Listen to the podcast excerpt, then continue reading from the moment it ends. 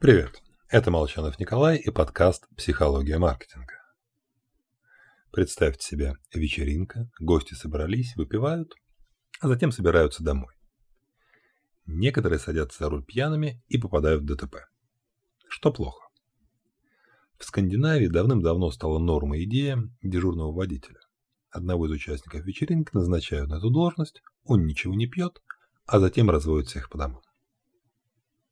А вот в США о такой идее ничего не знали.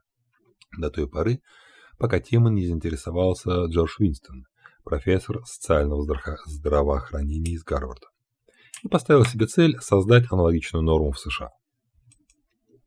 Чтобы что-то стало нормой, нужно показать людям, что это уже норма.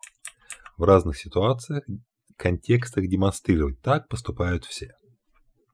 Поэтому Винстон отправился к сценаристам 160 телевизионных программ и попросил 5 секунд диалога, где бы промелькнул, промелькнуло словосочетание «дежурный водитель». Не эпизод, не сцена, просто одна брошенная скользь фраза. Просьба простая и не слишком применительная. Это важно. Людям нравятся простые решения сложных проблем. С ней согласились. А так как охват был широкий, слова о дежурных водителях мелькали в совершенно разных программах для разных целевых групп. Спустя три года 9 из 10 американцев знали термин «дежурный водитель».